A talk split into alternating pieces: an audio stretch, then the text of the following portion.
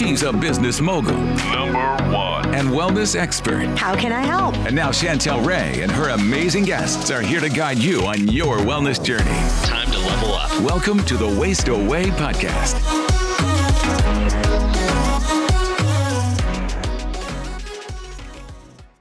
Hey guys, welcome to today's episode. And today we have Martha Tettenborn. Our title for today is Hacking Chemo A Dietitian's Journey to Beating Cancer Using Nutritional Interventions. So, Martha, welcome. Tell us a little bit about your story. Well, thank you for having me. I really appreciate being here. Um, so, I'm a, a, dietitian, as you said. I've been a dietitian for 35 odd years. Um, and so I trained as a dietitian back in the sort of the early 80s when low fat cholesterol sort of stuff was king of everything. It was the newest cutting edge research. Um, so I have practiced as a dietitian for um, all of my career um, in Ontario. I'm Canadian. And uh, I've worked in hospital and I've worked in home care and I've had a private practice. And I settled into long term care um, probably about 20 years ago. And so I am a consultant dietitian working for um, long term care facilities at this time. And I also have a private practice um, doing low carb nutrition as well. Um, about two years ago, I um, was feeling absolutely fabulous. Like at 58, I had no health issues whatsoever. I was pretty smug about being that healthy, actually. And I suddenly discovered that I had um, a large lump in my abdomen. I actually lay down on the floor one day and on my belly to do an exercise, a, a plank, and discovered that I had this hard lump in my abdomen. And it turned out to be um, quite a large ovarian cyst. Um, I had it ultrasounded and it was just a big fluid filled cyst. So nobody suspected anything. Um, I started down the referral path to a gynecologist and planned for surgery and so on. But it's summer in Canada, which means that, you know, everybody's on holidays. Everything took a little time. And it was about two months before between the time I was diagnosed and when I actually had um, the cyst removed. And I had it removed through a little laparoscopic incision. Uh, so they deflated this great big balloon. They took a liter and a half of fluid out of this cyst. So that's about a quart and a half um, of liquid. So it was really big. It was like being about five months pregnant by the time it finally came out. And um, that was fine. Every you know that was the plan. And then about six days later, they called me and um, said you need to come back in and see the surgeon. Come tomorrow. Bring your husband.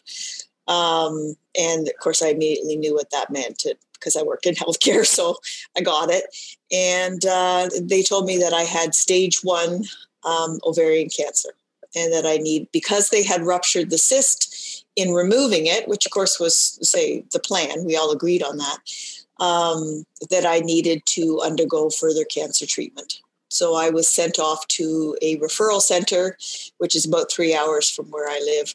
I'm pretty rural here in Ontario, and um, met with a um, gynecological oncologist who highly recommended that I do chemotherapy um, because of the rupture that took place and the potential for a spill of cancer cells into my abdomen. So that's oh, and he also recommended that I have a full hysterectomy and you know kind of complete the surgical standard of care for ovarian cancer. So I had a second surgery, and um, and then about five weeks later, I started chemotherapy um, for um, six rounds of treatment, paclitaxel and carboplatin which are the two sort of standard drugs for ovarian cancer.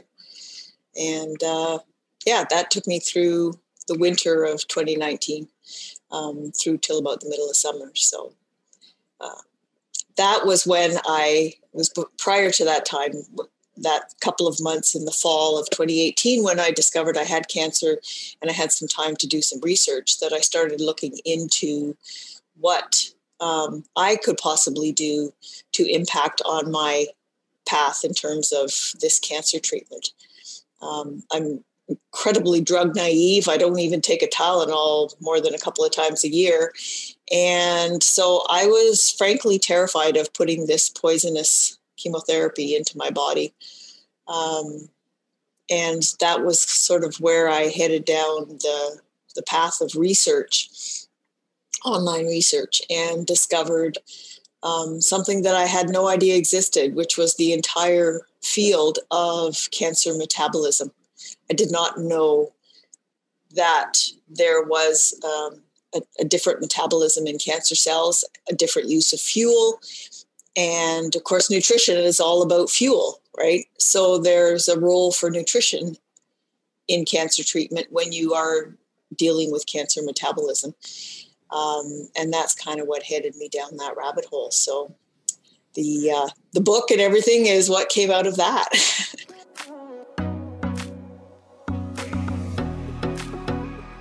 so let's talk about how you combined intermittent fasting and fasting as well into your journey. Sure. So we should probably back up to sort of what cancer metabolism is and why it's different, and then fasting makes sense. Okay, perfect. Um, so in normal healthy cells, we are we are born with the ability to, to burn a variety of fuels. We can burn um, sugar, which we call blood glucose. We can burn fatty acids, which are uh, the breakdowns of fats that we either consume in our diet or that we store on our bodies.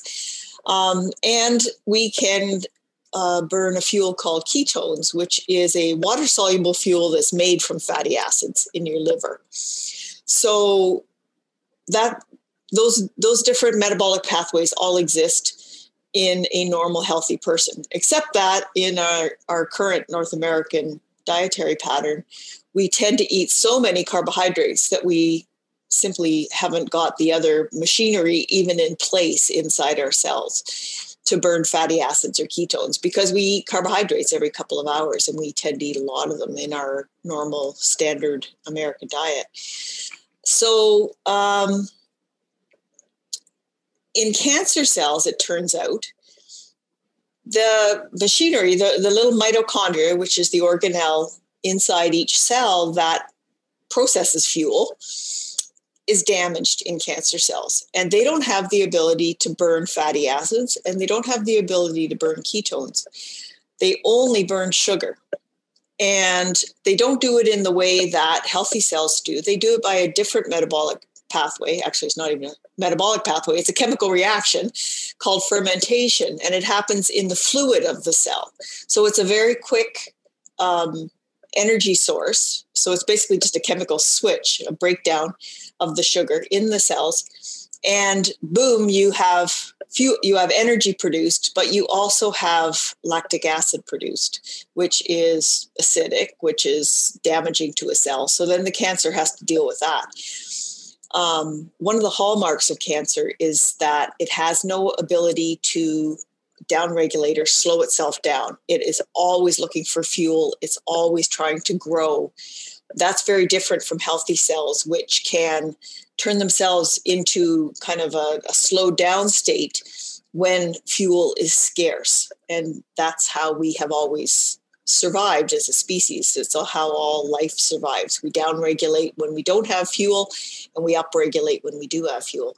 Cancer can't do that. It just it's on all the time and it's and so it's hungry for sugar all the time. So given that that metabolism which it's interesting that that, that the research that initially determined that was done 100 years ago and in fact, a scientist in 1931 won the Nobel Prize for delineating this, this disordered metabolism that cancer has. He called it the Warburg effect. He named it after himself. Um, and so we knew about it, but then it was lost. It, the, the genetic aspect of DNA and what it looked like was determined um, in the next 20 years after that.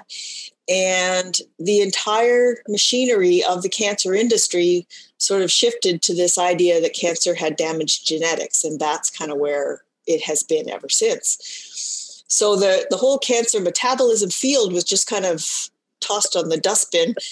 And it was really only revived in the last 15 years or so by some researchers who are doing some work around that. Um, because it's a fuel partitioning issue, that means that there are nutritional interventions that can impact on the fuel that your body has. And I was already a dietitian who was a bit of a renegade because I was outside of um, the norm because I practiced using a low carb paradigm. I had done some additional education and um, got a health coach certification and so on in low carb. So I was already going that direction. And um, of course, lo- a low carb diet reduces the amount of sugar in your blood, which also reduces the amount of insulin that you have circulating in your system. And insulin is a growth factor that cancer needs very badly if it's going to grow the way it wants. So when you can keep those things low in your blood, you can really stress out the cancer cells because they can't get what they need to grow. And if you really want to take it further, you drop your carbs so low that your body goes into ketosis, nutritional ketosis. And that means that you are producing in your liver your your fatty acids um, your stores of fat in your body or, or, your diet are supplying fatty acids and your liver uses those fatty acids to build ketones which are little chemicals that are water soluble and they can be broken down for fuel in almost every single place that sugar is used in the body so they're a great fuel um, they supply your brain, they supply your muscles, they you know kind of keep everything happy. Um, so when you put your body into nutritional ketosis, you're you're feeding your healthy cells a great fuel, fatty acids and ketones. But the cancer can't use those those fuels, so it's stressed, it's pissed off, and um, that's why the the ketogenic diet is great for um, for not supporting cancer growth. Okay. Then when you go further and you actually fast, something really magical. I call it magical. It's not magical. It's chemical. Um, but something wonderful happens in that your healthy cells will go into that down-regulated mode that we talked about, where they literally put themselves into just kind of a maintenance phase. They'll start doing some internal housekeeping, which we call autophagy um, where they actually clean up some of the um, unused or damaged parts of themselves and use that for fuel. But they get into what I call stealth mode. The cool thing about that is that, first of all, it makes it really hard for cancer to grow. So the cancer is again stressed. But chemotherapy as a treatment is a chemical that is designed to uh, target fast metabolizing cells. So it's a blunt weapon. It doesn't say, "Oh, you're cancer and you're not." What it's looking for is the the the hallmarks or the the chemical signals of fast metabolism. And if you can slow down your healthy cells, the cancer lit, or the chemotherapy literally doesn't find it. So you you protect your healthy cells from the damage of chemotherapy which reduces your side effects dramatically. And you've stressed out the cancer cells. So when you do hit them with something, because remember, cancer has no off switch. So this the cancer cells are just sitting there with like red lights flashing on them. And so the chemotherapy hits them while they're already stressed. And that makes the chemotherapy even more effective than it would be otherwise.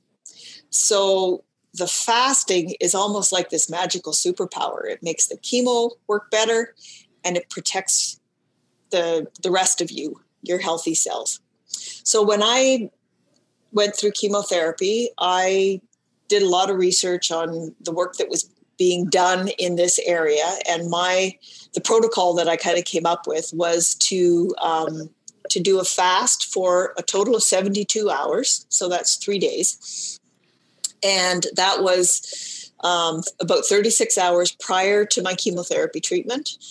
Then the time of my chemo, which in my case was about 10 hours, it was a kind of a long protocol. And then for 24 hours after the chemo. And by doing that, I downregulated my healthy cell metabolism, quieted it down, um, had my chemo treatment, kept it quiet for about 24 hours after my chemo treatment, and then started eating again. And I stayed strictly ketogenic the entire time that I was in treatment. So that was about five months um, that I was, you know, sort of hardcore in ketosis the whole time. Hey guys, I really want you to join our intermittent fasting and OMAD Facebook group. We're doing tons of giveaways right now for posting your before and after pictures and just for posting a question in there. We're giving away free protein shakes, some digest aid, all kinds of fun stuff. So please join our intermittent fasting and OMAD Facebook group. The link is in the show notes. That is awesome. Well, this I mean, I guess the the big thing is is that I know I've seen some different research that has they've done, you know, small tri- trials on humans, they've done trials on rats that they have said that having a very low carb diet um, has massive benefits with cancer therapy and also preventing cancer. So I mean, this is just really, really a great story. So, what does kind of your everyday life look like now? So, kind of give us kind of the day in the life of Martha. Okay, well, the day in the life of Martha now is what I would call a moderate low carb um, diet. I don't tend to stay in ketosis on a everyday basis. Um, I usually don't eat breakfast. I have black coffee, a couple of cups. Um, I will take something, if I'm going to work, I'll take something with me and have it maybe at 10, 11 o'clock in the morning. And then I, I carry a, a, low carb lunch, uh, often leftovers. I'm not much of a, I don't know, usually leftovers, hard boiled eggs, something like that. Um, if I'm home and uh, my husband's home, we'll make a big bacon and egg cheese sort of stack, you know, um, with some fried sweet onions or something on the side. And that will be kind of brunch, right? Supper is always a low carb supper, which is usually meat and some kind of vegetables. Um, I do make fathead pizza every once in a while, and and um, I have some low carb pitas that I'll use as a um, as a hamburger bun shell and things like that. Um, but for the most part, you know, we'll eat modest carbohydrates. We'll have sweet potatoes once in a while. Um, I'm not beyond having a, a really amazing cookie or something if that crosses my path but it doesn't usually i have i've never been much of a sweet tooth and so that part wasn't really a problem for me to give up and now if i try anything even halfway normal in terms of sweets i just find them gaggingly sweet. And so I really can't do that. Um, once or twice a week, I have, I might have a glass of rum in the evening, just straight high, high quality sipping rum that with a couple of ice cubes in it. So it's zero carbohydrate. Um, I like the flavor. I, I, find the flavor sweet, even though there's no, no carbs in it. Um, but it disturbs my sleep when I do that. So I really try not to. it's more of a Friday night thing, you know.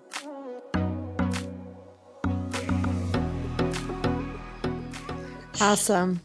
Well, thank you so much for being with us. Tell listeners where they can find you and where they can follow you. Sure. So, um, when I started down the cancer path um, and realized that there was this whole field of cancer metabolism, I became absolutely passionate about sharing it. So, I started a blog and the blog is at marthatettenborn.com. So it's just my name. Um, there's recipes on there. There's, you know, my own story, um, some of the research and so on. And then I decided to write a book. So it has been quite a process over the last year, but I published a, my book called Hacking Chemo using ketogenic diet, therapeutic fasting, and a kick ass attitude to power through cancer. And it part my story, part the whole cancer metabolism thing, um, how to use nutritional interventions to impact on cancer, and some recipes, and then a whole section on the spiritual, mental, emotional aspect of going through cancer. There were just so many things that I learned as I went through that process. So the book is available on Amazon or Barnes and Noble, Chapters in Canada, any of the um, the major platforms. It's gone wide. Um, hacking chemo, it's called. Awesome. Well, you guys stay tuned. We have another episode coming up in just a few. Bye bye for now. Hey guys, thanks for listening to today's podcast. If you enjoy the podcast, it would mean the world to us for you to leave a review on iTunes to get this podcast out to others that may have the same questions that you do. And as always, if you have a question that you want answered, email those to questions at chantelrayway.com. Thanks again, and we'll see you next time.